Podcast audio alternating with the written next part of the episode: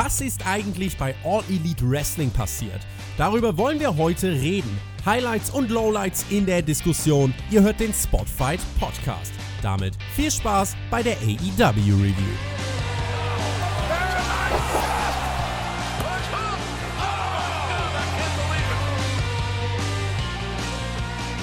Letzte Woche gab es viel Lob für All Elite Wrestling. Das wurde mit wirklich guten TV-Quoten belohnt. In der Spitze über eine Million. Wir fragen uns in dieser Woche, wie ging es denn weiter? Konnte man an das Niveau der Vorwoche anknüpfen? Das wird wer jetzt. In diesem Sinne, Donnerstag, der 30. Juli 2020. Ihr hört den Spotfight Wrestling Podcast. Mein Name ist Tobi und das ist die Dynamite Review. Die einzige Dynamite Review, die ihr hören müsst. Und an meiner Seite Wrestling-Experte, TV-Producer, unser Own Alexander Bedranowski. Hallo! Jawohl, Tobi, ich grüße dich. Einen wunderschönen Donnerstagmittag. Wir haben uns Dynamite angeschaut. Ja, lass uns drüber reden. Lass uns drüber reden. Ja, du, kling, du klingst so ein bisschen angespannt. Äh, wir schauen uns das mal, wir schauen uns das mal an. Ich bin auch angespannt. Das liegt aber so ein bisschen noch am Dachgeschoss, in dem ich hier gerade sitze. Die Sonne presst ihre Hitze richtig rein in meine Wohnung. Es ist heiß draußen. Morgen am Freitag dann wahrscheinlich irgendwie hier 35 Grad oder so. Äh, wie viel hat denn AEW diese Woche zur Raumtemperatur beigetragen? Was war so dein, dein erster Eindruck nach dem Schauen der Show? Ja, um ehrlich zu sein, war ich ziemlich wütend am Ende der Show, weil AEW mal wieder etwas gemacht hat, womit sie es in den letzten Wochen schon komplett übertrieben haben. Ein ganz hässliches Stilmittel, das ich am liebsten gar nicht sehen möchte bei Dynamite. Und ja, also ich bin wirklich pisst aus der Show rausgegangen. Wir sind mal gespannt. Bleibt dran, um rauszufinden, von was der Alex denn hier spricht. Und schreibt uns gern, ähm, was ihr von der Show haltet. Ich würde mich freuen, wenn ihr in diesem Video jetzt, also jetzt, literally, einen Daumen nach oben geben würdet. Und wenn ihr mehr von Alex und mir hören wollt, wir haben äh, in dieser Woche den Nachschlag übernommen, wir beide. Eines unserer vielen Special-Formate, die wir auf Patreon anbieten für unsere Supporter. Wenn ihr da reinhören wollt, es geht mal nicht nur ums Wrestling. Alex wird jetzt nämlich Astronaut und äh, könnt ihr euch mal gerne die, die äh, Story dazu anhören. Schaut gerne auf Patreon vorbei, werdet Supporter und bekommt Zugriff auf über 650 Inhalte dann wird euch die nächsten Wochen definitiv nicht langweilig. Jungle Man war da, Griff Garrison, wer ist das eigentlich? Wir gehen rein in Dynamite und singen Judas. Sammy Guevara hat gesungen, bekam aber kein Mikrofon. Alex, wir starten nicht mit dem Main Event der Show. In der Rückschau bin ich sehr glücklich darüber. Inner Circle gegen die Best Friends mit Friends, dem Jungle Boy und dem Luchasaurus. Der Inner Circle steht zum ersten Mal seit Stadium Stampede bei Double or Nothing wieder als ganzes Team in einem Match. Der Ring war richtig voll. 10-Man-Tag-Team-Match. Alex, interessante Wahl mit diesem Match einzusteigen, oder? Ja, aber auch eine nachvollziehbare Wahl, mit diesem Ten-Man-Tag-Team-Match einzuschalten, weil das war natürlich sehr actiongeladen, aber das war halt zugleich auch das größte Problem von diesem Match, weil die Regeln, ei, ei, ei, die wurden nicht eingehalten. Also es wurde gerestelt, als gäbe es gar keine Regeln kann dir direkt sagen, übermäßig spektakulär fand ich es tatsächlich auch nicht. Es gibt äh, noch eine Sache, zwei Sachen, die ich gerade noch, äh, bevor wir über das Match reden, einmal noch gern äh, hier durchballern möchte. Zum einen, was das Thema Lead-In angeht. Was ist denn Lead? Äh, Lead-In. AW hat durch die Filme, die bei TNT vorher so laufen, grundsätzlich immer zu Beginn der Show um die 400.000 Zuschauer. Und innerhalb der ersten fünf Minuten ist es tatsächlich so, dass man dann relativ fix bei 800.000 landet. Das heißt, dass man sehr schnell Publikum zieht. Spannende Sache, wir haben ja auch bei Hauptkampf äh, am Sonntag, haben wir auch über Ratings und so gesprochen. NXT hatte letzte Woche einen Lead-In von einer Million Zuschauer. Binnen fünf Minuten haben bei NXT letzte Woche fast eine halbe Million Menschen abgeschaltet. Damit will ich nur nochmal unterstreichen, wie wichtig die ersten Minuten einer Show sind und wie wichtig es für das Publikum ist, dass es eben auch mitgeteilt bekommt, welche Matches denn überhaupt laufen. Wenn wir uns erinnern, das letzte Match, was letzte Woche angekündigt wurde, war dieses 10-Man-Tag-Team-Match und genau damit ging es hier los. Außerdem, Tess war bei den Kommentatoren, weil kein Excalibur am Start war. Und ich kann euch sagen, Excalibur werden wir wohl so schnell auch nicht wiedersehen. Der Grund dafür, Dave Meltzer hat es im Wrestling Observer Radio ausgeführt. Ähm, Excalibur war mal in so einer Storyline, wir sind jetzt im Jahr 2003, das ist äh, vor 17 Jahren, äh, Kevin Steen und äh, der Performer Disco Machine waren damit involviert. Und die Story war, dass es da quasi darum ging, so rassistische Promos gegen Disco Machine zu halten, wie nur möglich. Hört sich richtig komisch an, äh, war damals die Storyline. Und jetzt kam eben heraus, äh, dass ja Excalibur da eben äh, beteiligt war, das N-Wort ist gefallen und so weiter. Ähm, es war eine geworkte Promo, die fast eine Art Comedy darstellen sollte. Wie gesagt, auch Kevin Steen war damals beteiligt und ihm soll dabei sehr unwohl gewesen sein. Fakt ist, nichts an Rassismus ist Comedy oder auch nur in irgendeiner Art und Weise zum Lachen. Jetzt die Strafe für Excalibur. AEW greift da durch. Es ist unklar, ob Excalibur jetzt suspendiert wurde. Es ist scheinbar nicht unmöglich, dass er sogar permanent die Company verlassen muss, Alex. Deswegen wurde hier bei Dynamite ähm, kein Wort über Excalibur verloren. Ja, also einsteigend muss ich dir da natürlich recht geben. Also das ist natürlich gar keine Frage, dass an Rassismus nichts lustig ist und dass das keiner sehen und hören möchte. Im selben Atemzug muss ich aber auch sagen, das ist irgendeine olle Kamelle von vor 17 Jahren. Irgendwas, was er im Independent-Bereich gemacht hat, was halt ungefähr niemand gesehen hat, außer Die Hard-Fans aus einer Nische. Und nur weil er diese, ja, sehr geschmacklose Mini-Storyline dort damals geworkt hat, macht ihn das ja nicht zu einem Rassist. Es ist einfach etwas Dummes, was ein sehr junger Wrestler damals gemacht hat. Und ich war auch mal ein junger, dummer Wrestler. Ich habe auch viele dumme Sachen gemacht. Okay, bei mir vielleicht dann eher, dass ich mich ein Stacheldraht reinschmeißen lasse. Aber also ich, ich finde, es ist schwierig, ähm, Sachen, das ist ja ähnlich wie bei Sammy Guevara, dem da was vorgeworfen wurde, was auch schon deutlich verjährt war mit diesen Sprüchen Sascha Banks gegenüber. Es geht halt, glaube ähm, ich, da sehr darum, dass AEW sich davor schützen möchte, dass das medial aufgegriffen wird, weil klar. auch wenn das eine alte Kamelle ist, wenn man das so bezeichnen möchte, das kann halt medial einen absoluten Backlash geben und das kann dein äh, Produkt runterziehen. Und gerade für AEW, die halt eine junge Firma sind, würde es äh, für Sponsorings, Werbeverträge und so weiter, auch da haben wir bei Hauptkampf drüber gesprochen, ähm, ist es halt wirklich nicht gut, wenn du dann solche Sachen irgendwie äh, hast und du weißt, wie es im Wrestling-Business ist, wie schnell aus einem Gerücht plötzlich eine große Meldung werden kann. Genau, natürlich. Also wie da die Zahnräder im Mediengeschäft funktionieren, ist mir natürlich sehr wohl bewusst. Allerdings, wenn man jetzt mal von der Company-Sicht sozusagen weggeht, AEW als Company muss ja da dann quasi politisch korrekt sein. Eigentlich haben sie ja keine Wahl. Ich möchte nur trotzdem gesagt haben, im Jahr 2020 sich irgendwelche Sachen zu nehmen, die 17 Jahre her sind, das ist halt irgendwo ein bisschen hinkend. Ich will nicht sagen, dass das in Ordnung war, was er damals gemacht hat. Mit keiner Silbe meine ich das. Ich meine nur, es ist schwierig, Sachen aus der Vergangenheit mit heutigen Maßstäben zu bewerten. Ich finde, ab und zu hat man gemerkt, dass er am Kommentatorenpult gefehlt hat. Tess, Tony Schiavone und JR haben das in dieser Woche ähm, ja übernommen. Sie haben es nicht schlecht gemacht, aber ab und zu so dieser, dieser Erklärteil, ne, den Excalibur sonst immer hat, ich weiß nicht, das hat ein bisschen gefehlt. Wir gucken, ob wir im Laufe der Show drüber sprechen können. Zurück zum Opener, Alex. Äh, was mir bei diesem Match direkt aufgefallen ist, die Atmosphäre vom, vom Publikum, also von den hingestellten Mitarbeitern, die, war, die wirkte direkt zu Beginn dieser Show, als wäre man in einer Art Durchschnaufpause in dieser Show. Weil dieses Publikum, es war gefühlt so semi-motiviert. Es war nicht laut, nicht mit, also nicht, nicht so mitreißend und dynamisch. Und so sind irgendwie, wie ich fand, direkt diese ersten Momente in diesem Match relativ verpufft. Und dazu 10-Man-Tag-Team-Match, das hast du gerade schon gesagt. Das heißt natürlich Chaos.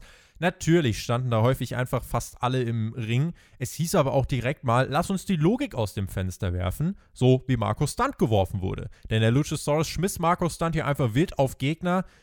Äh, ist da, es ist ja eine DQ. Es ist ja, es war ja kein Tornado-Match, auch wenn die Regeln, äh, wie gesagt, quasi komplett irrelevant waren.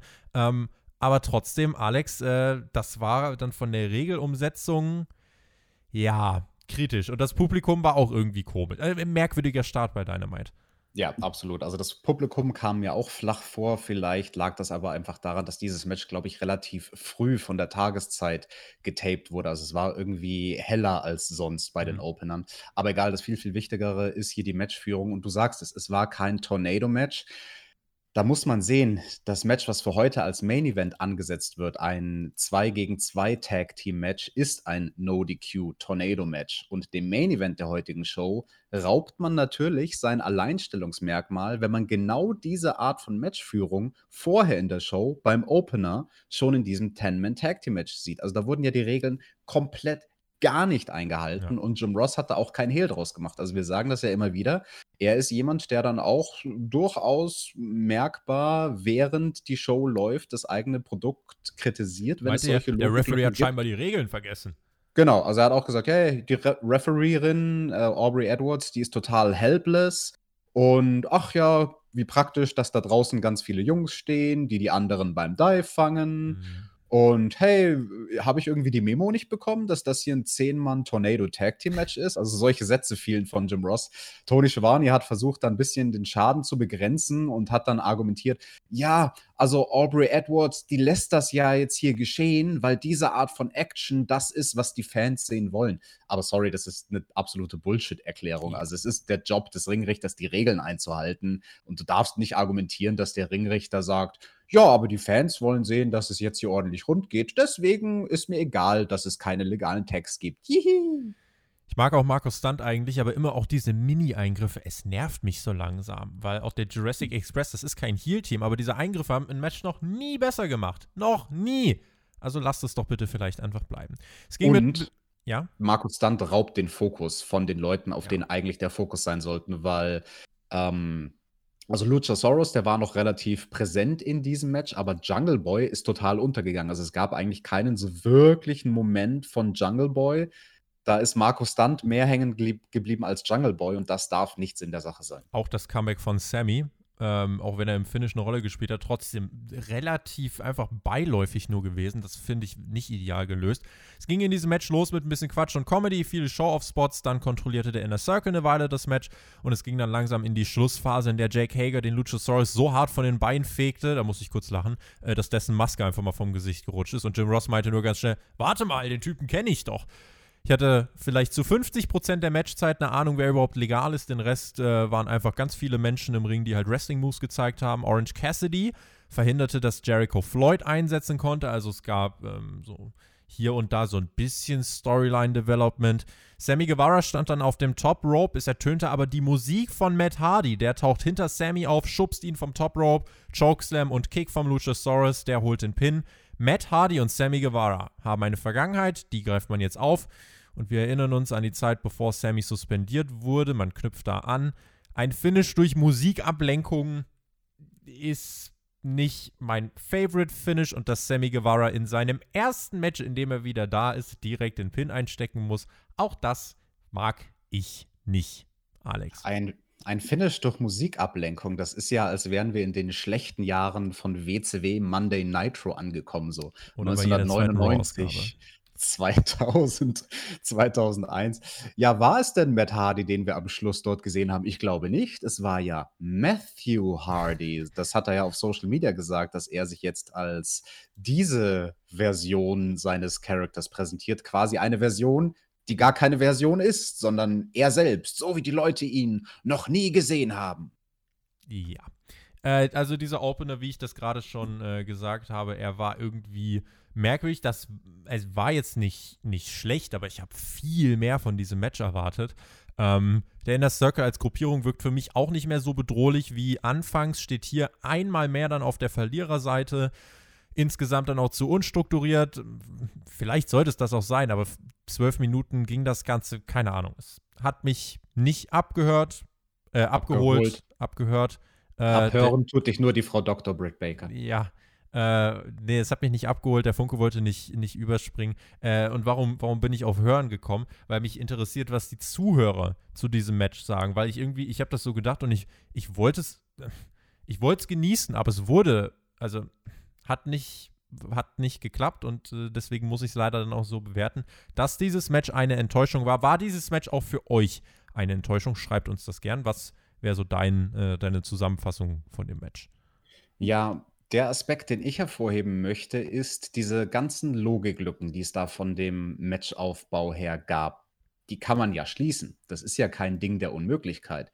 Also man muss sich nochmal vor Augen führen, warum die das denn machen, so ein Match, wo keine Regeln eingehalten werden. Na, weil es einfacher zu worken ist. Es ist tausendmal leichter, alle möglichen Spots, die man sich so ausdenkt, zu machen, wenn man nicht überlegen muss, okay, wer ist dann der legale Mann? Und je mehr Leute du hast in einem Tag Team Match, desto schwieriger ist das natürlich, das sinnvoll und regelgerecht zu strukturieren. Es gibt einen Mann in diesem Match, der das könnte, der so ein Match strukturieren könnte, und das ist Chris Jericho. Das dürfen wir nicht vergessen. Der war mit in diesem Match, aber als die das Backstage abgesprochen haben, wird dem das scheißegal gewesen sein. Der wird gesagt haben, ach, wisst ihr was, bevor wir uns jetzt da das Hirn zerficken, wie wir dieses ganze Match sinnvoll und legal machen, machen wir einfach und ich hole mir den Paycheck und passt schon. Hm. Ja, äh, war letzten Endes, wie gesagt, ähm, nicht so das Highlight und ich war dann doch ganz froh, dass es nicht der Main Event war, weil das wäre tatsächlich ein Downer gewesen als Main Event. Jim Ross erklärt uns nochmal, tragt Masken. Die haben nämlich äh, welche dort. Die Kommentatoren spielen nach den Regeln. Seht ihr denn auch dieses Band hier? Zeigte dann dieses äh, Bändchen, was sie dann immer um den Arm haben. Das ist der negative Testnachweis. Tess und Tony haben den auch, deswegen sitzen sie hier. Er müsste es gar nicht erklären, wenn sie einfach Abstand zwischen sich hätten, vielleicht noch eine Plexiglasscheibe dazwischen. Dann wäre ja. das als Symbolik genauso gut. Anstatt, guck mal, ich habe ein Band. Tony Schiavonis Blick muss man sich nochmal angucken. Also als Jim Ross das gemacht hat, die Maske zu zeigen und zu erklären, hey, wir sind alle safe, wir sind getestet worden, da hat Tony Schiavoni wirklich so fremdschämenmäßig weggeguckt. Dem war das super unangenehm. Backstage-Promo von John Moxley hat sich aufgeregt über Ricky Starks. Ja, was ein Tough Guy, hä? Darby Allen von hinten zu attackieren. Was bist du für ein krasser Typ? Mal sehen, wie tough du bist, äh, wenn es heute drauf ankommt und mal sehen vor allem, ob du es heute zu Ende bringen kannst.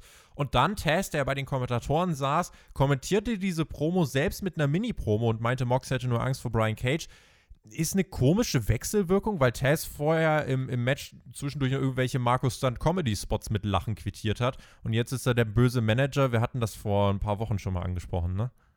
Ich finde das allerdings nicht so störend. Also, ich habe es mir eigentlich als Fazit über die gesamte Show über hinweg, ähm, aufgeschrieben, dass ich sehr gut fand, wie Taz am Mikrofon diese Balance schafft zwischen mit manchen Leuten ist er in der Storyline involviert und da kommentiert er auch dementsprechend, wie zum Beispiel hier John Moxleys Promo, die lässt er nicht einfach stehen, sondern reagiert drauf.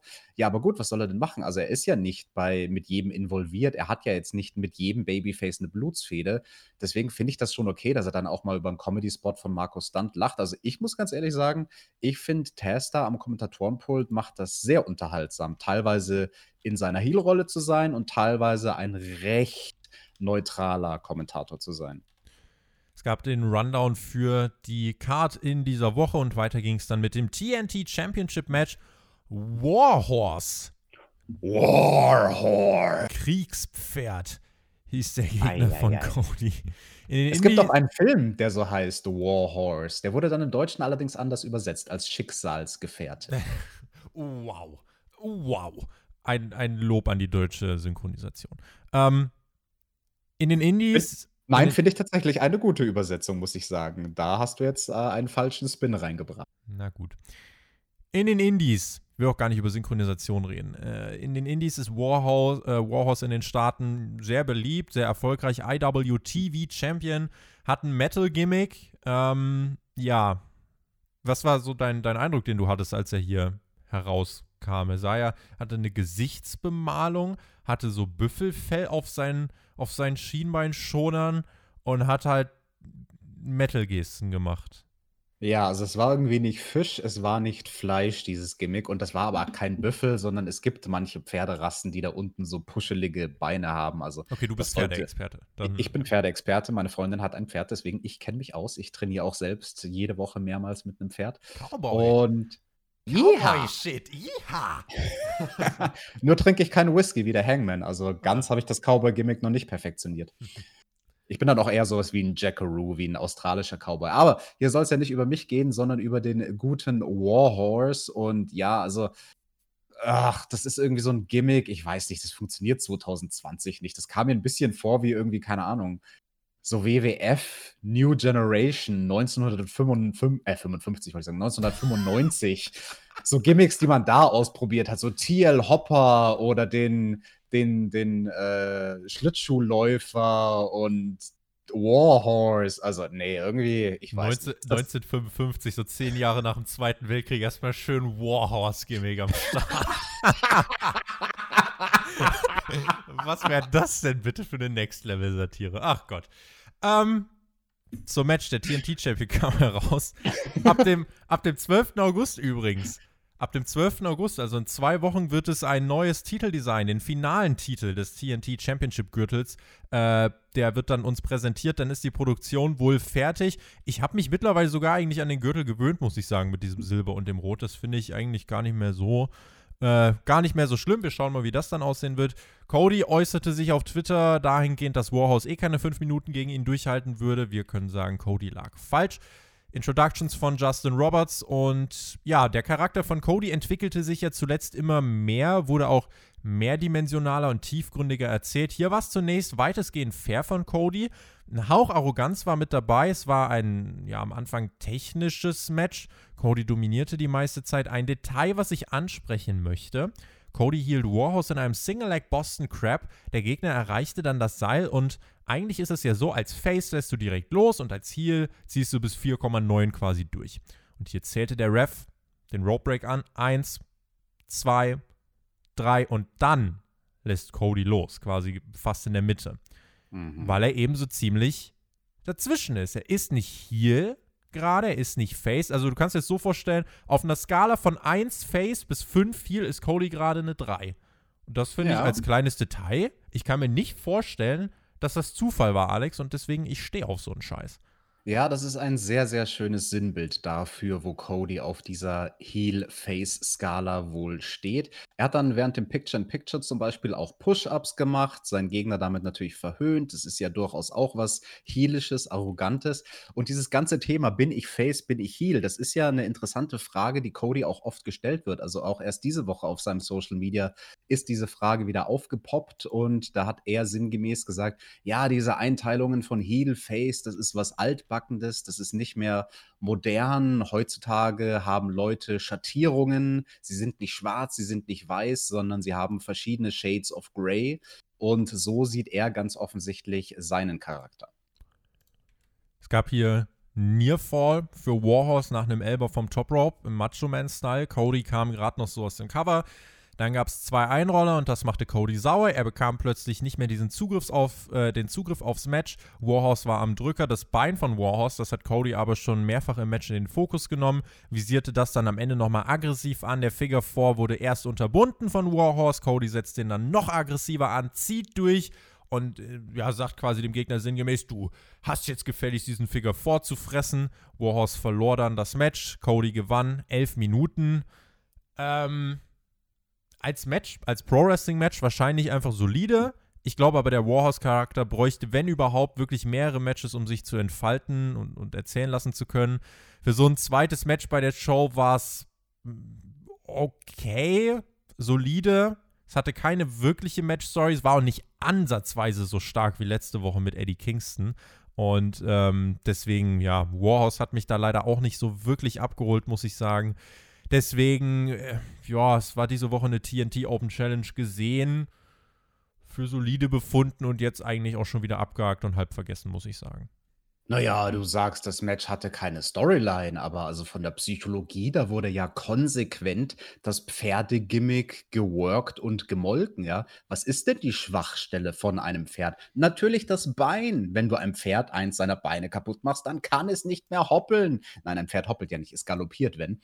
Es ist ja kein Hase, aber ja, nein, Augenzwinkern an dieser Stelle. Ich fand dieses Match auch solide vom Handwerk, alles gut. Also da gibt es gar nichts zu bemäkeln. Allerdings ist die Frage vom Booking her, sollte so ein Charakter wie Warhorse, also auch verglichen mit anderen Herausforderern, wo dann Eddie Kingston auf dem höchsten Level sozusagen wäre bei der Open Challenge, sollte denn jemand wie Warhorse ein Competitive Match mit Cody haben, was hier elf zwölf Minuten geht. Nein, sollte er nicht. Das haben wir letzte Woche auch schon gesagt. Das haben wir auch, ähm, ich weiß nicht, ob es beim Nachschlag oder bei Hauptkampf war, erwähnt, dass Cody, oder vielleicht war es sogar letzte Woche bei der AW Review, dass Cody mehr rausholen könnte aus diesen Open Challenges, wenn er manche Gegner auch schnell besiegt. Weil wenn dann jemand kommt wie Eddie Kingston, der wirklich ein Problem ist, gegen den er wirklich ein langes Match bestreiten muss, dann bedeutet dieses lange Match umso mehr. Sticht dann noch mehr heraus, ja. Deswegen, ich, genau. ich finde auch, das hier wäre eine prädestinierte Woche gewesen, um zu sagen, ja, dann gewinnt er halt mal in fünf Minuten. Warhorse genau. kriegt am Anfang gute Offensive, aber Cody rastet dann aus,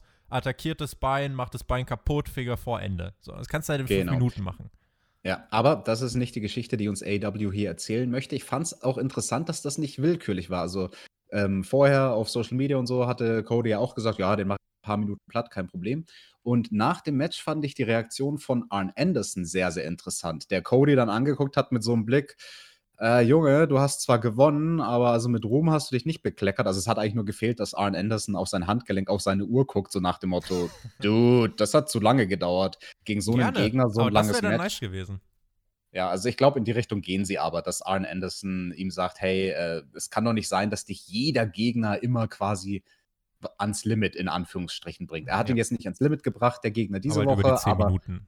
zu sehr ans Limit, ja. Nach dem Match tauchte die Dark Order auf. Äh, damit meine ich nur John Silver und Alex Reynolds. Sie sprintete in den Ring. Warhorse schob Cody, äh, Cody schnell beiseite und äh, schützt ihn quasi vor einer Attacke. Die Dark Order fertigt Warhorse ab, dreht sich dann zu Aaron Anderson und herauskommt Matt Cordona. Einige von euch kennen ihn ziemlich sicher besser unter dem Namen Zack Ryder. Er zermatschte die Dark Order Dorks, räumte den Ring auf und feierte sein Debüt bei AEW, Alex. Ja, ich mag den nicht. Der hat eine größere Sammlung an WWF-Hasbro-Figuren als ich. Damit direkt RIP. Scheiß auf sein Gimmick, scheiß auf seinen Charakter, du hast mehr Figuren als ich. Ähm, ich, bin, ich bin tatsächlich aber, äh, ganz ehrlich, ich bin gespannt, was man mit ihm vorhat. AEW lässt ja Leute eigentlich erst debütieren, wenn sie einen Plan auch wirklich haben. Ähm, er hat halt noch so einen Zack Ryder-Vibe, also wirkt jetzt halt nicht wie ein Topstar. Ähm, ich ja, will ihm aber die Chance jetzt geben und wir gucken einfach mal, was man mit ihm vorhat. Wie hat er denn äh, abseits des Figurenhasses auf dich gewirkt? ja, du sagst, er wirkt nicht wie ein Topstar. Äh, natürlich nicht, wenn man ihn kennt, wie er bei WWE eingesetzt wurde. Also das ist für jemanden wie Zack Ryder bzw. Matt Cardona natürlich super schwierig, diese Jahre abzustreifen, wo er bei WWE einfach ähm, ja nicht wirklich vernünftig benutzt wurde und immer eigentlich als ziemliches Fallobst dargestellt wurde. Allerdings, falls jemand ein frisches Paar Augen hat auf ihn, also ich meine jetzt jemanden, der angefangen hat, AEW zu gucken, als AEW aufkam vor einem Jahr, aber der vorher jetzt nicht WWE verfolgt hat, so ein Zuschauer mit frischen Augen wird sich sagen, ach, guck dir den Typen mal an, der ist ja mal ordentlich in Shape. Das ist ja ein ziemliches Viech. Also das ist mir als erstes aufgefallen im Vergleich zu den anderen Leuten und auch den, den kleinen Dudes da von der Dark Order. Also rein von der Muskelmasse und vom Körper sieht Zack Ryder mit Cardona wirklich nach was aus. Das geht bei WWE unter, weil das dort halt der Standard ist. Bei AW ist dieses Level an Fitness, an körperlicher Fitness nicht so sehr der Standard. Also ich finde, man dürfte schon argumentieren, dass er ein bisschen was ähm, von einem Superstar-Look hat und es wurde ja auch mit seiner Kraft quasi, äh, das, das, damit wurde gespielt, als man gesagt hat, er kommt jetzt nicht aus Long Island, er war ja immer Long Island IC. Strong Island. Strong Island. Mm, big Guns. Also die Physis ist tatsächlich, ich sehe das Thumbnail gerade auch nochmal neben mir, es ist schon äh, ordentlicher Waschbrettbauch, muss man sagen. Aber es kommt dann natürlich jetzt trotzdem aufs Booking an, was man dann weiter mit ihm machen möchte. Tony Schiavone war am Start, wollte ein Announcement bezüglich All Out raushauen und ich wollte es hören. Am 5. September. We can't wait to bring you all out at und es ertönte dann die Musik von Chris Jericho. Ich will unbedingt wissen, was das Announcement war. Und Tony Schiavone hat es uns einfach nicht gegeben, aber dafür gab es diese Promo vom Inner Circle. Chris, Jer äh, Chris Jericho kam heraus, der Inner Circle kam heraus. Jericho war sauer und meinte, Tony, wir sind sauer, damit es auch wirklich jeder verstanden hat. Sammy beleidigte Matt Hardy, du hast mich das Match gekostet, das ist mein erstes Match seit Wochen, you son of a bitch. Und Chris Jericho fragte, was heißt son of a bitch eigentlich auf Spanisch? Und Sammy meinte, son of El Beach. Ich hatte Mittwoch mit äh, meine Spanischprüfung, die mündliche Spanischprüfung. Und ich muss äh, tatsächlich an dieser Stelle muss ich dann herzhaft und laut lachen. Dafür bekommt äh, Sammy Guevara, weil ich lachen musste und weil ich meine Spanischprüfung hinter mir habe, dann war mhm. das doch mhm. eigentlich eine ganz gute Stelle für den Kommentar der Woche. Den er hier von mir bekommt. Aber wie gesagt, das ist in dieser Woche wirklich äh, wegen der Spanischprüfung, das hat nochmal so eine, so eine besondere Komik gehabt bei mir. Was heißt denn Son of a Bitch eigentlich auf Spanisch? Also äh, Tochter, oder nee, Son heißt Hijo. Hijo mhm. äh, del, naja, komm, jetzt machen wir mal hier, das kriegen wir mal Also ich hin. kenne Hijo de la Luna, ich glaube, das ist vielleicht sogar ein Charakter irgendwo in Mexiko, kann das vielleicht sein? Äh, Hijo de, ja, okay, was, äh, auf, was Bitch heißt auf Spanisch, könnte man drauf kommen. Puta. Hijo, Hijo de, de la puta. Hijo de puta.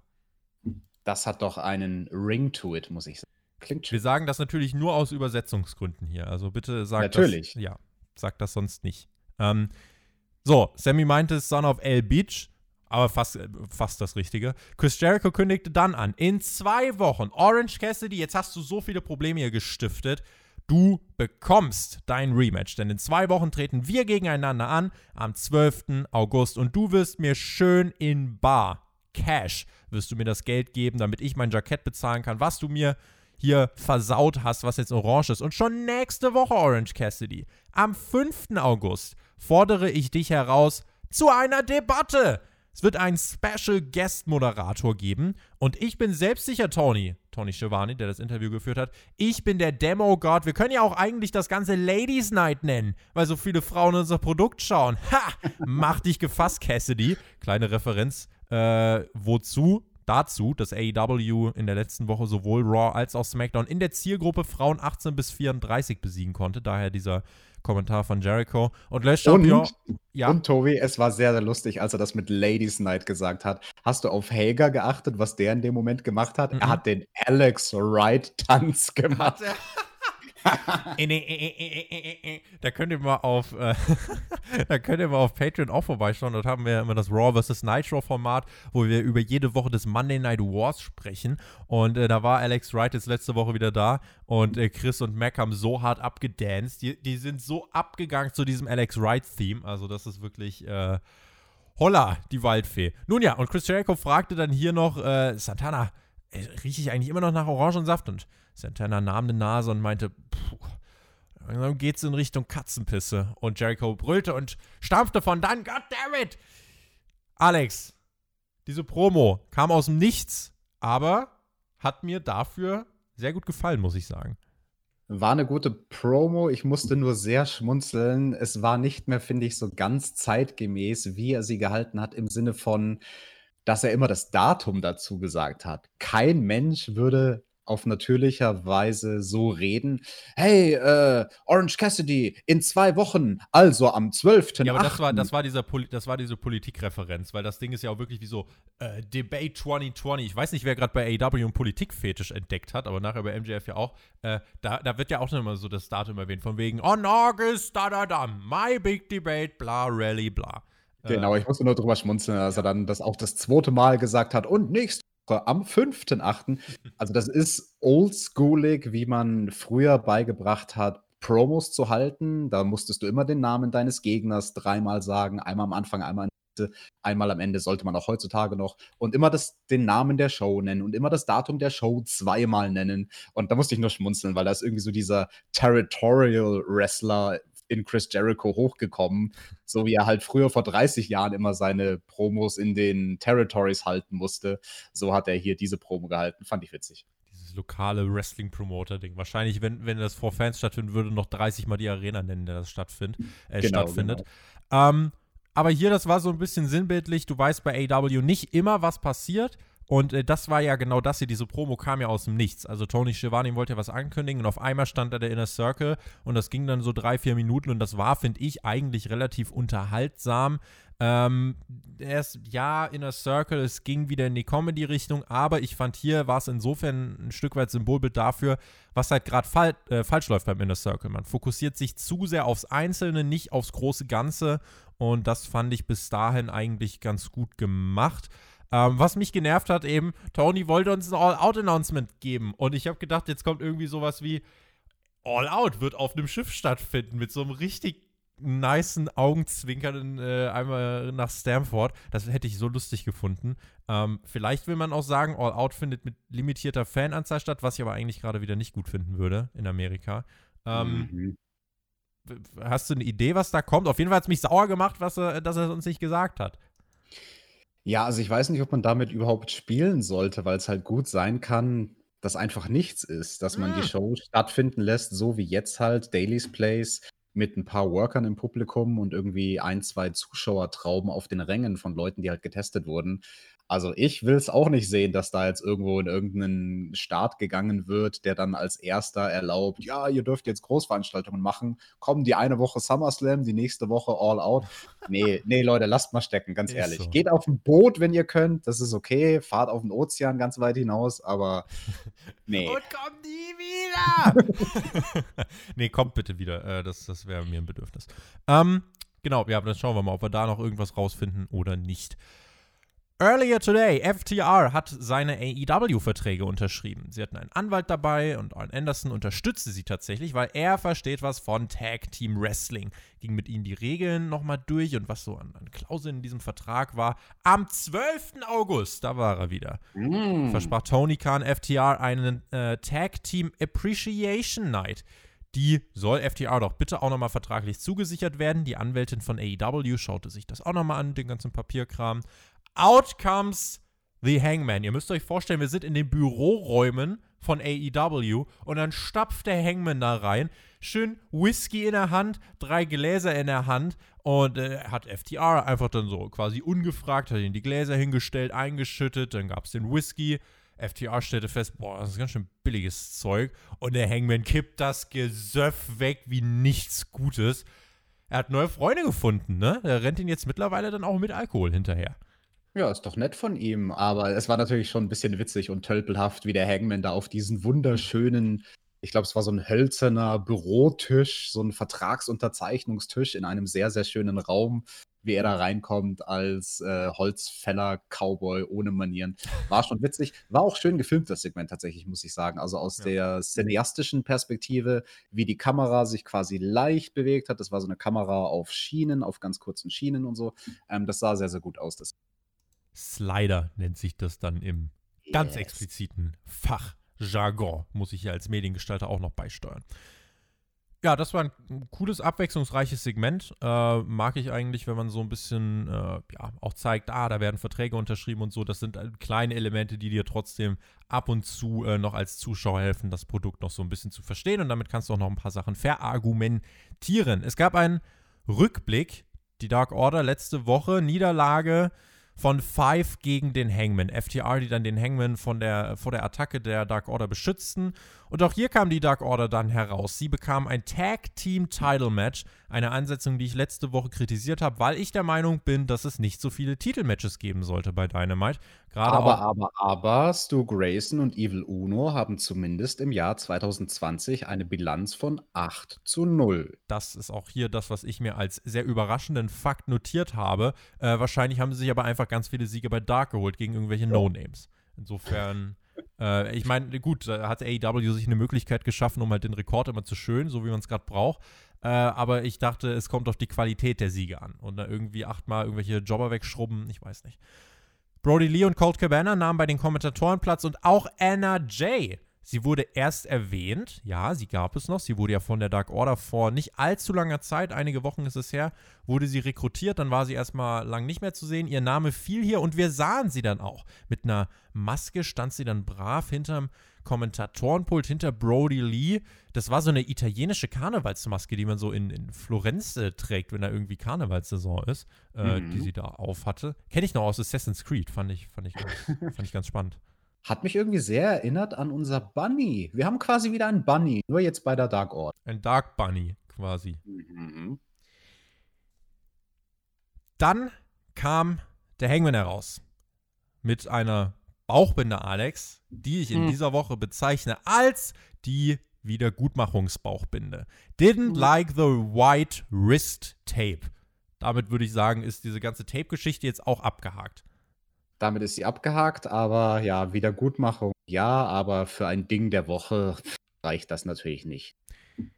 Colt Cabana workte am Kommentatorenpult die Story um die Dark Order. Er will, dass Stu Grayson und Evil Uno mit den Tag Team Titeln nach Hause fahren. Brody Lees Gehirnwäsche, sie fruchtet also langsam. Der Hangman dann im Ring attackiert schon seine Gegner. Kenny Omega kam heraus, wollte seinen Entrance durchziehen, wollte pausen, sah dann aber, dass der Hangman einfach schon auf die Gegner losgegangen ist. Und Kenny schaute kurz, seufzte und rannte in den Ring. Und während sein Partner äh, und er da sich mit den Gegnern prügelten, super schön, einfach noch im Hintergrund das Feuerwerk, was doch so durch die Arena schießt. Solche Elemente mag ich tatsächlich auch ganz gern. Ja, das war auch sehr interessant bei diesem Match, weil du das Feuerwerk ansprichst, wie neblig der ganze Ring und die Location war. Also sowohl der Hangman als auch Kenny ja jeweils Feuerwerk. Ja, und dann erstmal das ganze Match über alles in Nebelschwaden äh, getaucht.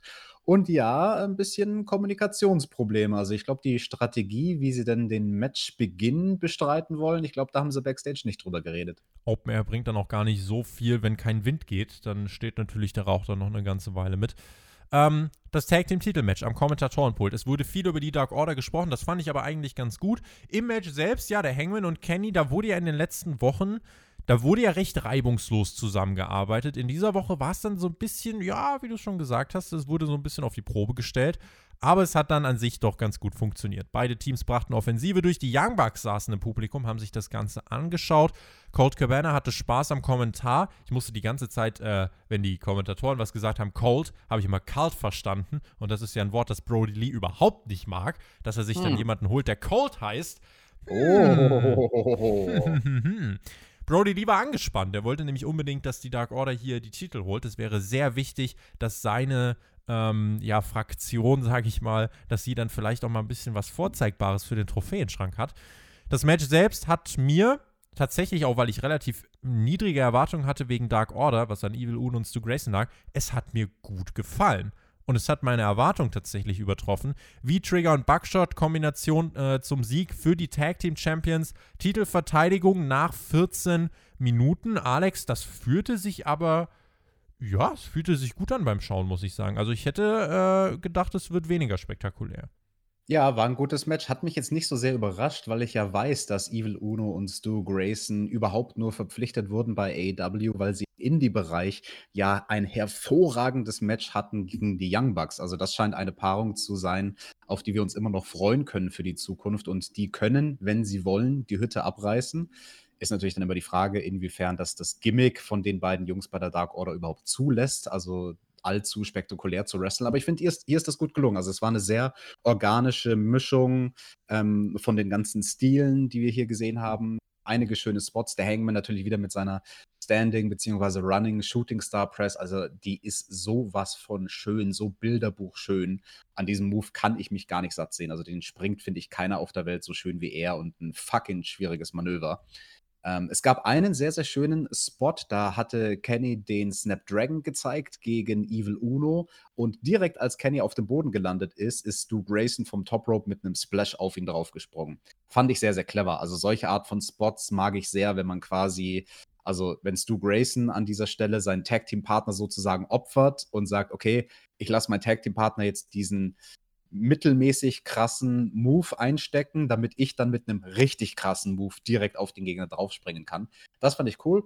Und direkt davor gab es eine Sequenz, eieiei, also da, da, da musste ich mir ja ein bisschen an den Kopf greifen und habe mir gedacht, oh, sollte man sowas bringen, sollte man den Referee einbinden, indem Evil Uno das Bein vom Hangman, äh, nicht von Hangman, von Kenny Omega, abfängt und dann zur Seite twistet, so dass der Ringrichter auf einmal das Bein von Kenny Omega in der Hand hält und dann so total für zwei, drei Sekunden nicht weiß, was er damit machen soll. Oh, äh, hä? Wie, wie, wie kommt denn dieses Bein auf einmal in meine Hand? W was mache ich denn nun als Ringrichter? was dann Evil Uno ausnutzen konnte zu einem Neckbreaker. Und damit ist Evil Uno mein Schlingelbub der Woche. Also ich finde, wir werden kreativer, was, was tatsächlich mittlerweile die Auszeichnung angeht.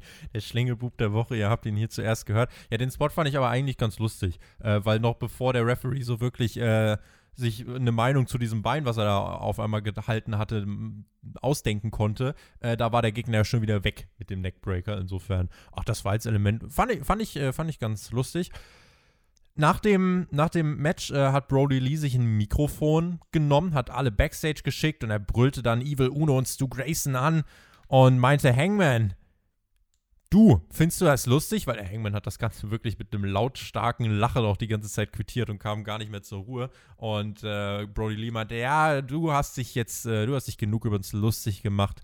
Hangman, wir sehen schon mal noch, wo das hinführen wird. Heute hast du ausnahmsweise mal deine Freunde bei dir weil die Bucks sind dann tatsächlich auch aufgestanden und kamen zum Ring. Also standen dann Kenny, Hangman und die Bucks im Ring. Und Brody Lee meinte, ja, Leute, wir sind immer noch stärker, was die Zahlen angeht. Die Dark Order ist überall. Plötzlich steigen viele maskierte Creeps äh, von den Barrikaden hervor und zingeln den Ring. Brody Lee meint, Hangman, du kotzt mich mittlerweile ziemlich an, dafür wirst du jetzt bezahlen. Es äh, soll die Attacke geben. Aber wieder FTR mit dem Eiskanister der Nation. Sie zerschmetterten ihn wieder auf der Dark Order. Und ja, Brody Lee war in Wasser und Bier getränkt von diesem Kühlkanister und meinte, well played, well played, musste sich wirklich unter Kontrolle haben. Und Brody Lee sprach dann nicht mehr zum Hangman, sondern konkret zu Kenny Omega und meinte, we appreciate it, we really appreciate it. Irgendwie komisch, aber irgendwie auch intriguing. Die Dark Order fasst The Elite ins Visier wäre vielleicht noch ein gutes Programm, um FTR und die Bugs weiter profitieren zu lassen. Aber wir dürfen auch nicht vergessen, hier standen ja drei Teams im Ring, die in der Zukunft in dieser Tag Team Division bei AEW eine wirklich große Rolle spielen werden. FTR, die Bugs und die Tag Champs, Kenny und der Hangman. Starke Combo. Erstmal jetzt wahrscheinlich ein Programm mit der Dark Order. Und ja, so kann man, finde ich, Alex, die Erzählstränge einfach so ein bisschen langsam weiter ineinander verweben und eine gewisse Tiefe weiter kreieren. Ich glaube, wir arbeiten auf einen großen Moment hin. Vielleicht auch mehrere große Momente. Definitiv. Und du sagst, Erzählstränge miteinander verweben. Das ist ja bei den beiden großen Wrestling-Ligen ihr Alleinstellungsmerkmal ist. Also das kann AEW wirklich besser als die WWE. Also bei der WWE gibt es das halt eigentlich gar nicht, dieses verwobene Erzählstränge, mehrere Storylines parallel, die dann mal überlappen für ein, zwei Wochen. Und so überlappt halt jetzt die, der Clinch von der Dark Order mit diesen drei Tag-Teams. Ich hätte mir nur gewünscht, dass wir vielleicht, bevor wir dann zu dem nächsten Segment gegangen wären, was in der, innerhalb der Halle stattfand, mit Britt Baker neben den Kommentatoren, wenn wir da vielleicht noch fünf oder zehn Sekunden einfach nur die Reaktionen gesehen hätten von den drei Tag-Teams im Ring, weil also die sind sich ja auch irgendwie teilweise Spinnefeind und da sind ja interessante Lager mit FTR und dem Hangman und dann aber Hangmans Tag Team Partner Kenny und die Young Bucks. Da hätte ich einfach gerne ein bisschen Gesichtsausdrücke noch gesehen und nicht nur den Fokus auf Brody Lee auf der Bühne. Du hast es schon angesprochen, Britt Baker. Sie meldete sich bei Tony Schiavone, hatte eine Wortmeldung. Sie hat was zu Big Swole zu sagen. Swole hat Baker ja letzte Woche in einer Instant-Promo herausgefordert und gemeint, sie könne warten, bis Baker wieder am Start ist. Und Baker meinte, ich weiß, Big Swole, du bist im Tag-Team-Turnier und mir war natürlich klar, deine Suspendierung dauert nicht ewig. Ich bin ja nicht dumm. Ich bin ja schließlich Zahnarzt. Alex, ich war ganz überrascht, weil äh, das war mir tatsächlich neu. Äh, Britt Baker, Zahnärztin. Ich habe gedacht, sie ist Nasenärztin, ah, weil sie dieses, ja, ja. dieses Pflaster auf der Nase hat. Und ich war mir nicht sicher, ob sie, ob sie da vielleicht sich selbst operiert hatte an der Nase oder was. Hm. Nee, aber das mir, also das mit der Zahnärztin, das habe ich, hab ich mir mal, habe ich mir mal notiert, damit ich also in Zukunft und aber ja, war ich ganz, war ich ganz überrascht. Und sie meinte, Big Swole ist besessen von mir. Ich bin aber ein Role Model und deswegen will ich doch gar nicht so sein. Big Swole, du bekommst dein Match gegen mich wenn du einen Gegner meiner Wahl besiegst. Denn vergiss nicht, Big Swole, das hier ist immer noch meine Division. Also während Britt Baker verletzt ist, erzählt man weiter eine Geschichte. Das finde ich gut.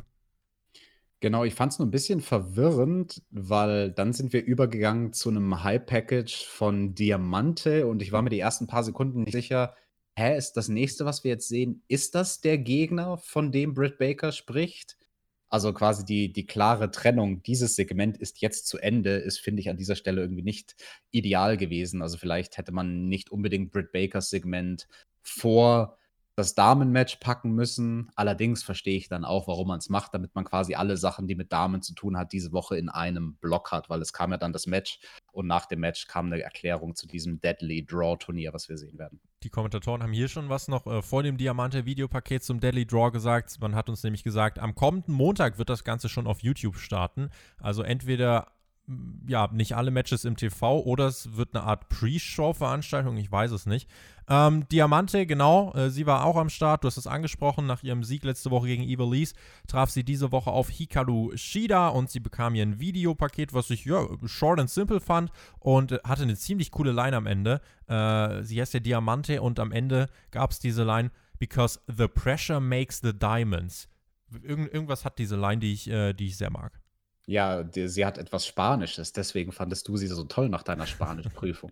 Glaub mir, nein. AW Women's Champion Hikaru Shida kam dann auch heraus und dann begann das Match. Relativ ungewöhnlicher Stil am Anfang für Hikaru Shida. Es waren nämlich Brawl-Elemente drin. Das war ja, dreckig kann man sagen. Diamante versuchte Shida irgendwie in ihren Stil reinzuziehen. Das fand ich aber ganz cool zu beobachten. Hier und da workten sie trotzdem so, dass man ihnen angemerkt hat, dass sie ja nachdenken mussten. Das kannst du uns vielleicht auch gleich nochmal erklären. Ähm, aber es gab halt den einen oder anderen Moment, wo die Abstimmung jetzt nicht on point war. Es war quasi so eine Gratwanderung von die Move-Sequenz ist langsam und sie waren lost, aber ich fand lost waren sie letzten Endes dann eher nicht. Also sie haben nichts exposed oder so.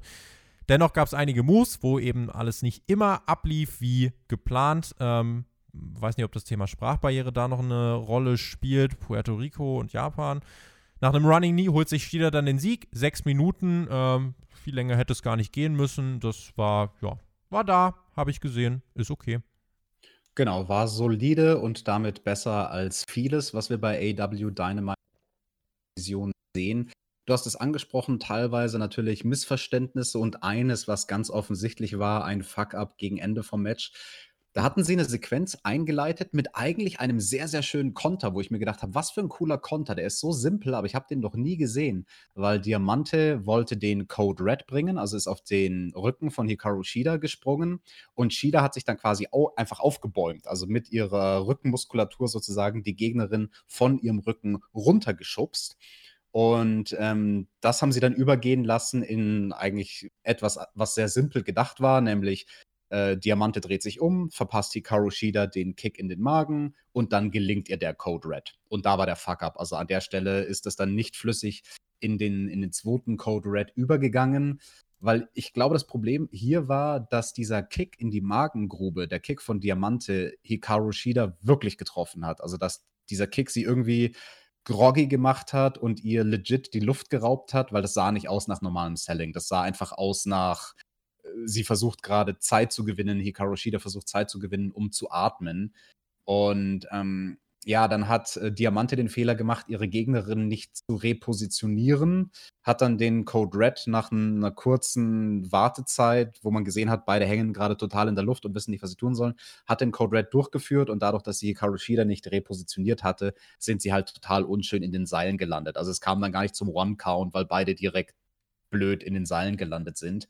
Ähm, da war der Fehler, glaube ich, gar nicht mal die Sprachbarriere, weil ich habe gar nicht gesehen, dass da ein Calling stattgefunden hat. Stattdessen in dieser Situation, wo sie hätten callen sollen, vor allem Diamante hätte da callen sollen, wenn ihre Gegnerin am Boden ist und wenn Diamante merkt, oh, irgendwas stimmt nicht mit Hikaru Shida, die steht nicht direkt flüssig zur nächsten Aktion auf, dann muss sie sich halt irgendwie runterbeugen. Sie hat ja lange Haare und muss ihr sagen, hey, alles in Ordnung bei dir, soll ich Zeit gewinnen?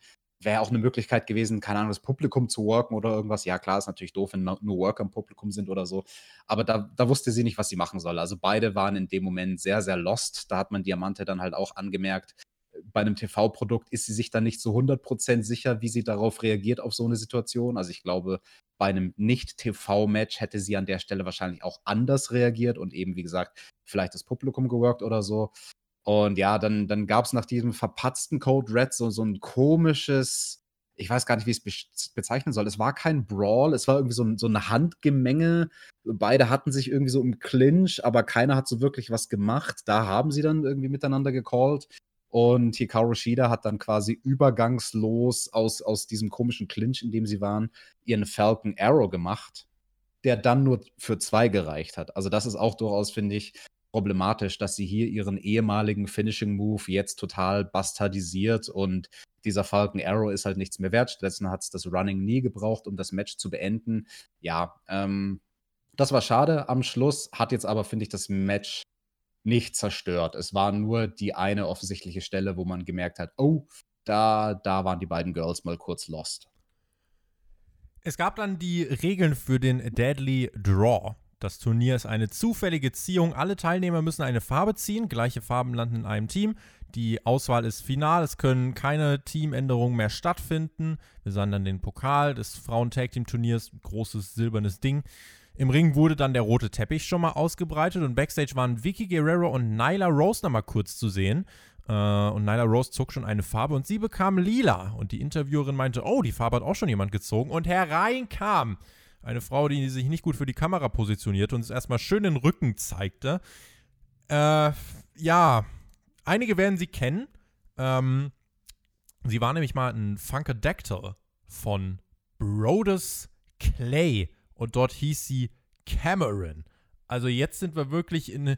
Ich weiß nicht, wo wir reingerutscht sind aber irgendwo, ich weiß nicht, ob ich da, ob ich an diesen Ort möchte. Äh, Arion hieß sie hier. Äh, ja. Arian, ja, ähm, unter dem Namen tiert sie hier. Ja, ich weiß gar nicht, was du hast. Das passt doch gut. Also, wenn sie tanzen kann als ehemaliges Fun Funkadactyl, ähm, das passt doch ganz gut, weil Vicky Guerrero und Nyla Rose, die sind doch neulich rausgekommen, so mit Cheerleadern und so. Findest ja. du gut? Ja, hm. äh, nein, okay. ähm, verzichte ich. Äh, würde ich, würde ich.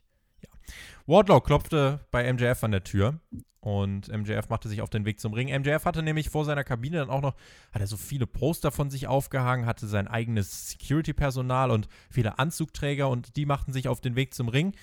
Verdammt schicker Anzug, muss ich sagen. Äh, mm. Verdammt schicker Anzug. Also, das ist mm. wirklich, die, dieses Blau, das wirkte richtig elegant. Das wirkte wirklich also, ja, nee, eigentlich, ich habe mir das gar nicht notiert, äh, weiß ich gar nicht warum, aber selbstverständlich ist das das Outfit der Woche. Für MJF, der hier natürlich alle wirklich outclassed, also das war wirklich, mhm. äh, das war einfach schick. Also Brody Lee war auch wieder okay, habe ich aber schon gesehen, aber hier MJF muss ich wirklich sagen, äh, Props für diesen Anzug.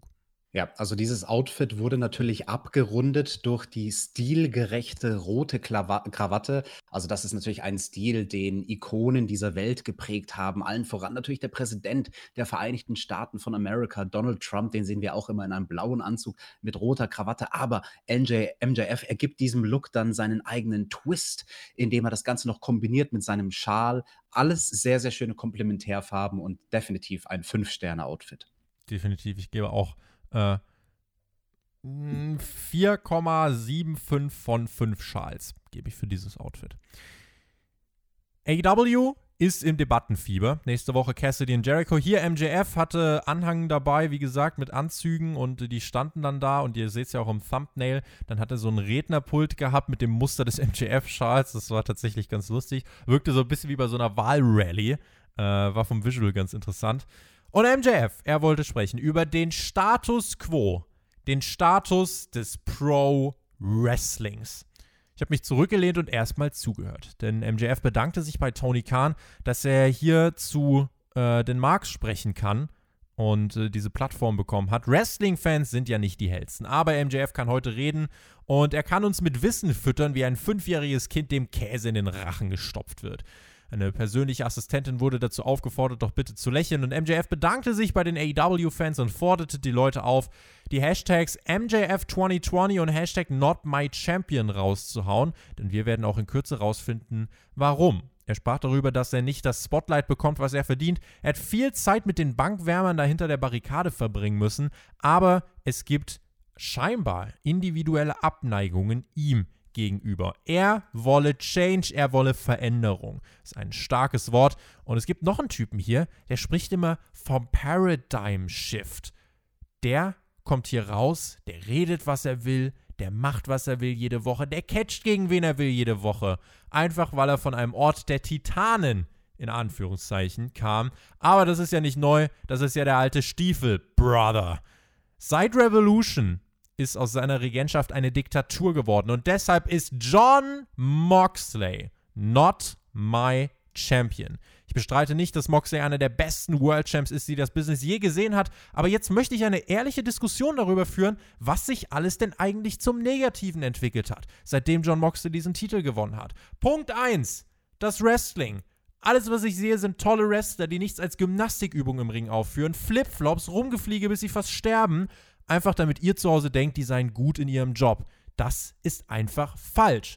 Aber ihr Wrestling-Fans, ihr seid einfach brainwashed. Ihr glaubt, das sei gutes Pro-Wrestling. Aber deswegen ist er World Champion. Gerade deswegen ist er dazu verpflichtet, dass sein Roster nicht unter seiner Aufsicht so tut, als würden sie ein bisschen Wrestling spielen. Er hat eine Vorbildfunktion, muss mit seinem Stil vorangehen und das macht er nicht. That is a stone cold fact.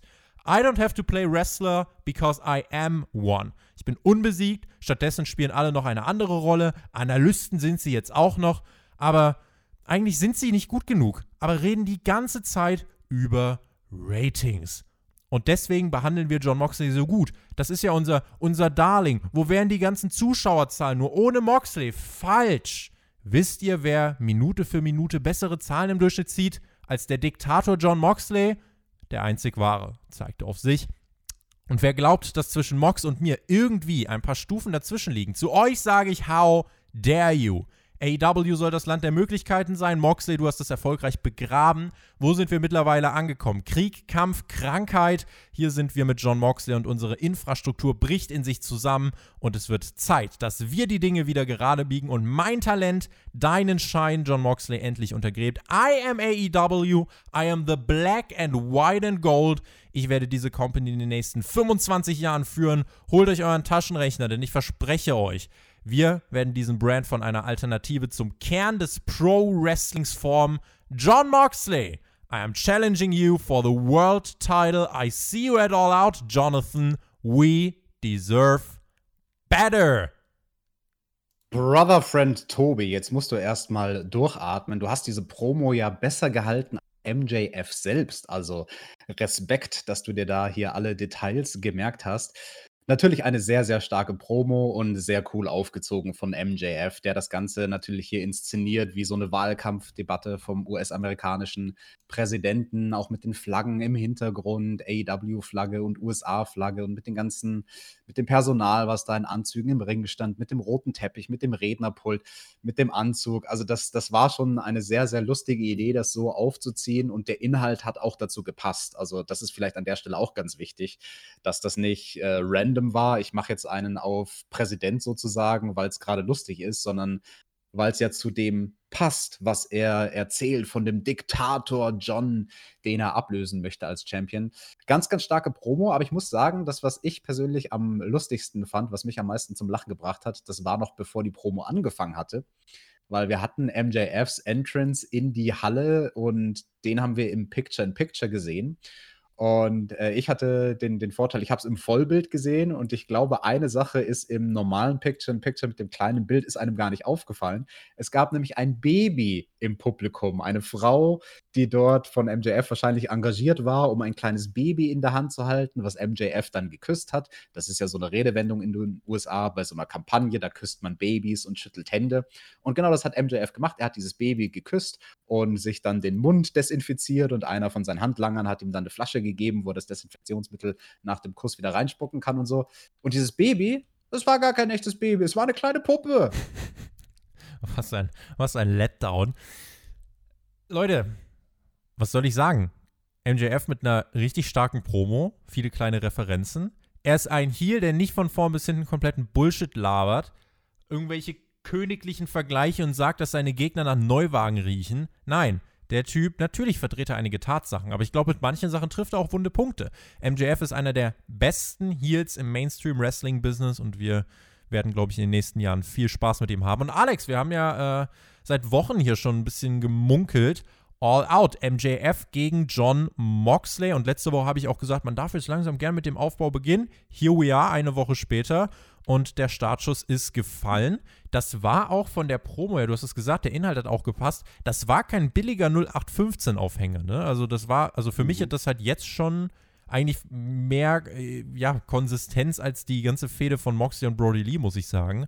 Und ähm, ich habe gesagt, anfangs bei diesem Segment, ich habe mich erstmal zurückgelehnt, zum Ende muss ich sagen, habe ich es dann schon ziemlich gefeiert. Also das hat mich als Fan wirklich abgeholt. Und ich finde auch aus einem wirklich äh, neutralen Blickwinkel kann man durchaus festhalten, dass hier ein guter Ansatz gefunden worden ist. Ja, auf jeden Fall. Und man bringt jetzt diese Storyline ins Laufen. Du hast es ja letzte Woche schon sozusagen predicted oder erhofft, ob man da jetzt langsam mal vielleicht mit Moxley und MJF spielt, mit dieser Paarung für All Out. Ich hatte ja gesagt, es gibt ein anderes Match, was ich mir als Titelmatch auch durchaus vorstellen könnte, nämlich Darby Allen gegen Moxley. Hm. Hm. Hm. Nächste Woche erstmal wird MJF sich weiter äußern. Da gibt es ein Update. Außerdem FTR, die Bucks, Hangman und Omega gegen die Dark Order. Diese Woche ein 10-Man Tag Team Match, nächste Woche in ja, dieser Konstellation, wie ich es gerade aufgezählt habe, ein 12-Man Tag Team Match. Ah! Ah, da werden bestimmt die Regeln eingehalten. Was die Namen angeht, eine große Nummer, aber ich hoffe wirklich, man setzt es besser um als das 10-Man Tag Team Match. Also, das ist so. Ugh. Naja, die Debatte von Chris Jericho und Orange Cassidy wird es geben mit einem Special Guest Moderator. Ich habe äh, vorhin, Alex, ich habe eine hab ne Mail bekommen von littlebit mhm. at publi.com. Und äh, ich würde mhm. sagen, wir, wir sehen einfach mal, äh, wer das wird. Außerdem nächste Woche Cody und Matt Cardona gegen John Silver und Alex Reynolds. Und dann war es Zeit für den Main Event der Show. John Moxley und Darby Allen gegen Ricky Starks und Brian Cage. Darby Allen, letzte Woche eine Gehirnerschütterung und äh, seine Musik ertönte als erstes, aber er kam nicht heraus. Keine Spur von Darby Allen. Und dann ertönte die Musik von John Moxley. Es sah so aus, als hätte Darby dann, ja, wohl doch keine Ringfreigabe bekommen oder ist er erst gar nicht aufgetaucht. Moxley kam heraus und nahm das hin. Es wurde dann Backstage geschalten und dort sahen wir, oh boy, Ricky fucking Starks, the greatest, wie Brian Alvarez sagen würde, und Brian Cage und Tess. Und Tess erklärte uns, Ricky Starks hat Darby Allen letzte Woche so abgefertigt, dass er heute nicht antreten kann. Heute wirst du zermatscht. Schau dir den Typen hier auch noch an, Brian Cage. Ricky Starks im Hintergrund, mein absolutes Highlight. Absolut Ricky Starks, my man. Und dann hielt Starks noch eine kleine Promo und holy shit, was ist das für ein, für ein Dude, Junge? Hat gemeint, I'm young, smart, handsome, oh yeah. Und der Typ rockte das Mikrofon. Äh, wenn mir ein Typ, der einen Olympic Gold Medalist ausgechoked hat, sagt, ich soll rausgehen und Leute kaputt machen, dann mache ich das. Darby, das ist mit dir passiert. Moxley, das wird heute mit dir passieren. Ah, und Darby, äh, ja, jeder mag ihn, er hat ja so ein gewisses Charisma, so ein Enigma. Er ist ja anders, er ist ja mysteriös. Well, guess what? Darby, du wrestlest wie ein Crash-Test-Dummy und ehrlich, ist ein ziemlich großer Unterschied zwischen jemandem wie dir und mir. Und äh, ey, du, wenn du dich hart gegen uns ins Zeug legst, dann immerhin wirst du ziemlich hart sterben.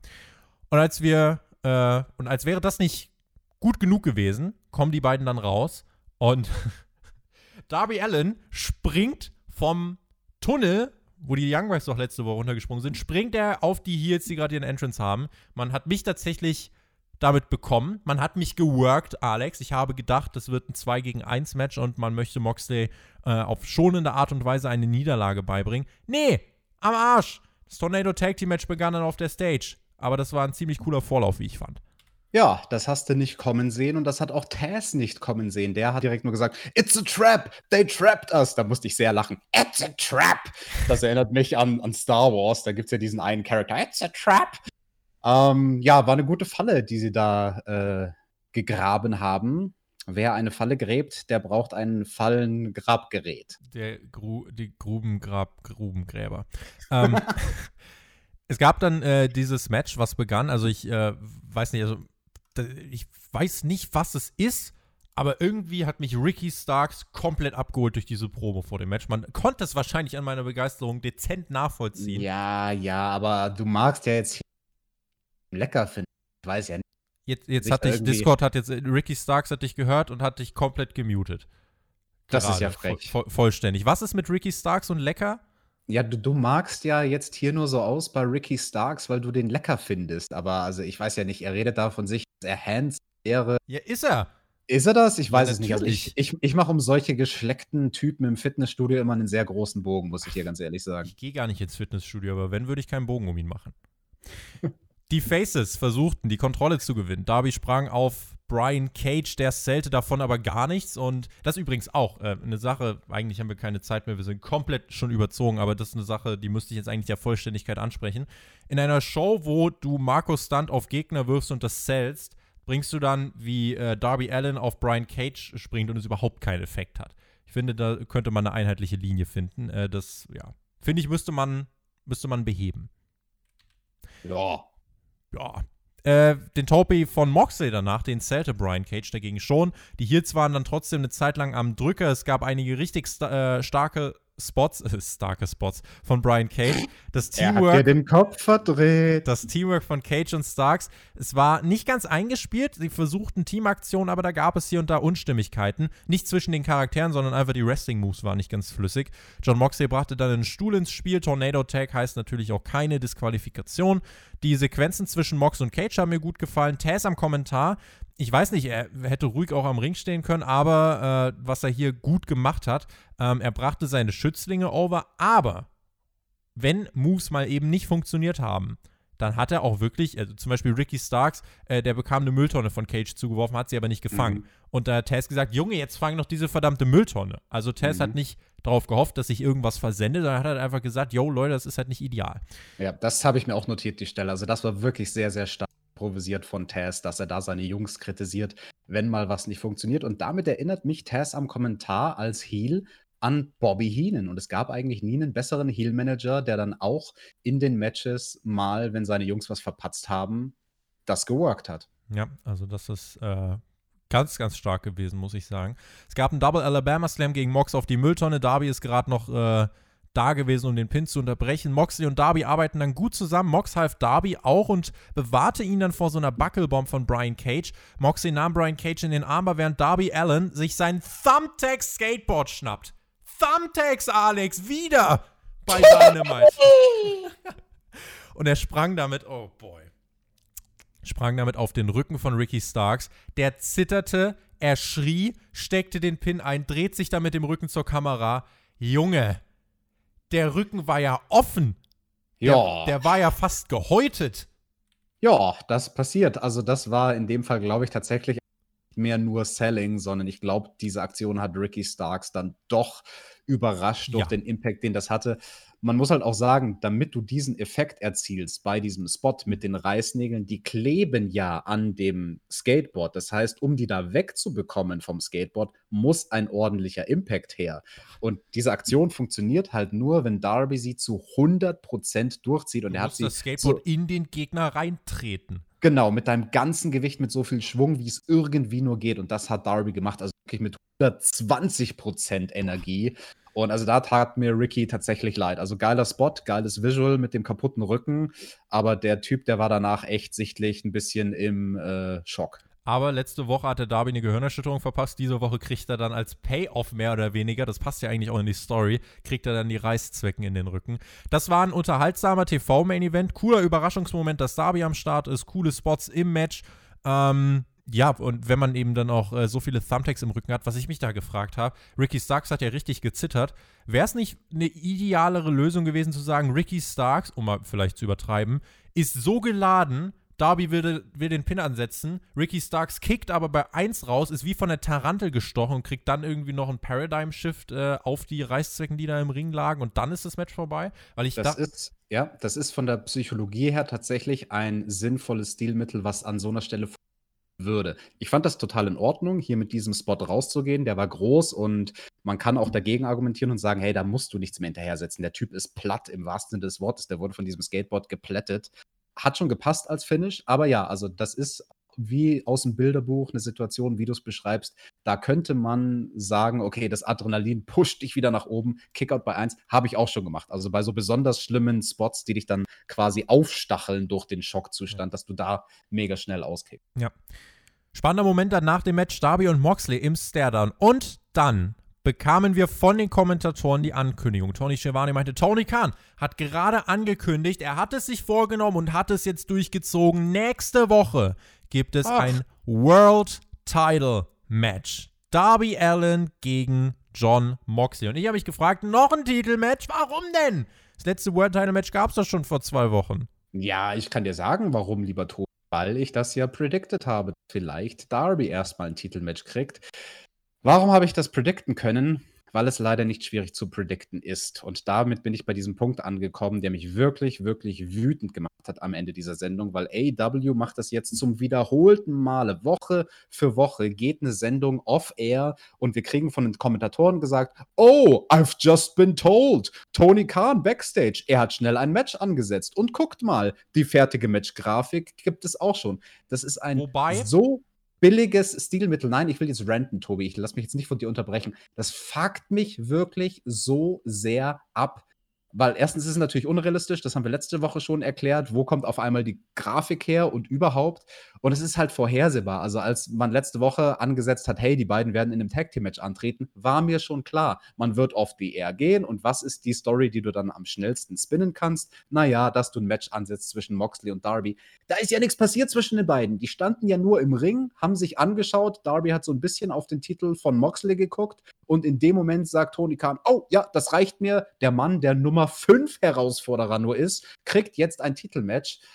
Ah oh nein, das ist so vorhersehbar. Baut diese Matches doch bitte anders auf, als immer im letzten Moment der Sendung zu sagen, oh, I've just been told. Ich krieg eine Info von Tony Khan von Backstage. Hier bei dieser Sache, also letzte Woche verstehe ich dich, weil da kam Sammy zurück und es gab direkt eine Grafik, das war Quatsch. Hier in dieser Woche kannst du sagen, dass Tony Khan, wenn er jemand ist, der sich Gedanken macht, wie er seine Shows promotet, dass er sich gedacht hat, wenn Mox und Darby dieses Match gewinnen, gebe ich Darby nächste Woche ein Titelmatch. Das ist, ich, ich, finde, es ergibt keinen Sinn, weil Darby kam jetzt auch erst vor kurzem zurück äh, und, und, hat nur bei Dark gewonnen äh, und eigentlich positioniert ihn das nicht direkt für ein World Title Match. Das möchte ich klar kritisieren. Aber die Art und Weise, wie du es gemacht hast, kann ich verstehen, insofern, dass Tony Khan sich sagt, ja, wenn die das Match gewinnt, kriegt Darby eben dieses Titelmatch und hier bereitet damals schon diese Grafik vor. Insofern, ich finde es diese Woche besser zu verargumentieren, als letzte Woche, wo eben dann Sammy Guevara da zurückgekommen ist. Ähm, und deswegen, also, ja. Ich, ich verstehe deinen Punkt, dass du sagst, Tony Khan im Gimmick sozusagen im KFAB ist ja kein dummer kann sich Gedanken machen, was wäre, wenn der Matchausgang der eine ist, was wäre, wenn der Matchausgang der andere ist. Also er hätte ja dann auch quasi eine andere Entscheidung treffen müssen, wenn Ricky Starks und Brian Cage overgegangen wären. Dann, dann gäbe es ja keinen Grund für ein Match zwischen Darby und Moxley außer dass sie vielleicht aneinander geraten sind und sich eine Niederlage gegenseitig gekostet haben. Das wäre vielleicht sogar noch mehr Grund gewesen, dass sie dann in einem Match aufeinandertreffen wollen, aber das sei mal dahingestellt.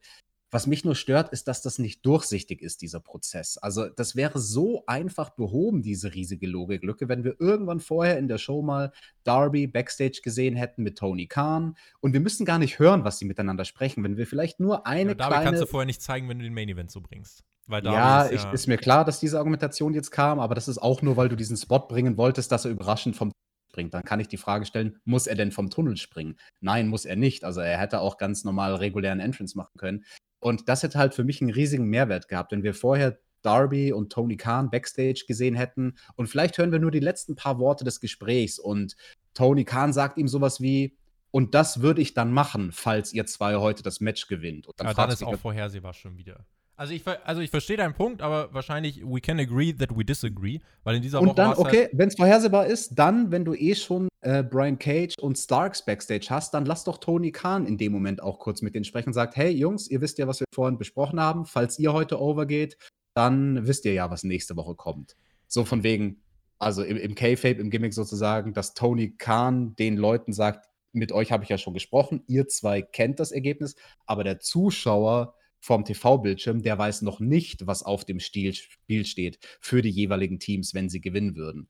Und wenn du sowas bringen würdest, also äh, das funktioniert nicht für mich, dieses Tony Khan als der, der unsichtbare Matchmaker, dann muss er zu sehen sein. Sorry. Also, wenn er da jede Woche jetzt Matches ansetzt, dann muss er als On-Air-Character oder als Autoritätsperson irgendwie auch mal zu sehen sein. Ich kauf's nicht ab und es regt mich tierisch auf da, wie gesagt, we can agree that we disagree. Äh, ich, ich, muss sagen, es macht halt auch aus Promoter-Sicht in meinen Augen absolut Sinn, dass du noch, bevor du auf Air gehst, auf TNT sagst, dass du nächste Woche ein Titelmatch hast und dann halt auch nicht auf Twitter. Insofern, ja, die Art und Weise, wie man es äh, sagt, man, das Ding ist halt, ähm, das ist dann halt eine Erwartungshaltung, die AEW aufgebaut hat, dass sie auch diese kleinen Details noch erklären. Ich meine, wir haben ja hier ein Segment schon gesehen, wie Verträge unterschrieben werden und so weiter und so fort. Also genau, wir wissen, dass es genau. diesen Prozess gibt, aber es geht darum, dass man es ja noch besser machen könnte, indem man so eine Kleinigkeit zeigt. Den Punkt verstehe ich, aber hier hat es mich tatsächlich nicht gestört. Mich stört eigentlich die Ansetzung mehr als die Art und Weise, wie man es gemacht hat.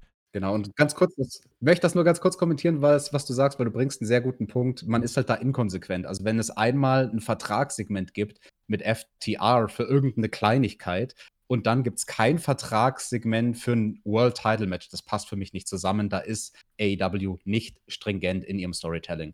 Deckel drauf, Stunde 20, absolut überzogen diese Woche von Dynamite. Erste Stunde durchwachsen, zweite Stunde wesentlich leichter zu schauen. Und äh, meine Highlights: MJF-Promo, Ricky Starks, Main Event, äh, das waren so für mich die, die äh, großen Sachen. In der Circle-Niederlage ist ein negativer Punkt. Äh, und es fehlte so dieses ganz, ganz, ganz große Highlight, in die, also in dieser Woche. Äh, deswegen auch keine ganz so gute Ausgabe wie in der letzten Woche. Dennoch viele Sachen, die zumindest äh, ja, weitergehen. Also es gibt nirgendwo Stillstand. Überall entwickelt sich was weiter. Äh, und deswegen ja, eine insgesamt ordentliche Ausgabe. Nicht mehr, nicht weniger. So, und Zustimmung, ich, aber Ende scheiße. ich, ich äh, hätte jetzt dir direkt die Abmoderation und das Fazit in einem überlassen. So kriegst du dann äh, direkt die Abmoderation jetzt einfach zugeschoben. Vielen lieben Dank fürs Zuhören.